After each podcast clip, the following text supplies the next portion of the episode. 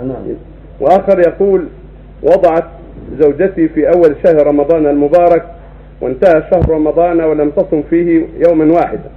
وبعد ما انتهى الشهر أمرتها بصيام فقالت أنها لا تطيق بسبب مرض أصابها ولا عادت وهكذا فمتى يسقط عنها آه، الإعادة؟ ما.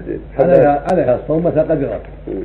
إذا أفطرت في رمضان من أجل النفاس وهكذا الحائض أفطرت عن أيام في رمضان تصوم تصومان بعد ذلك فيما بين رمضان وبين شعبان.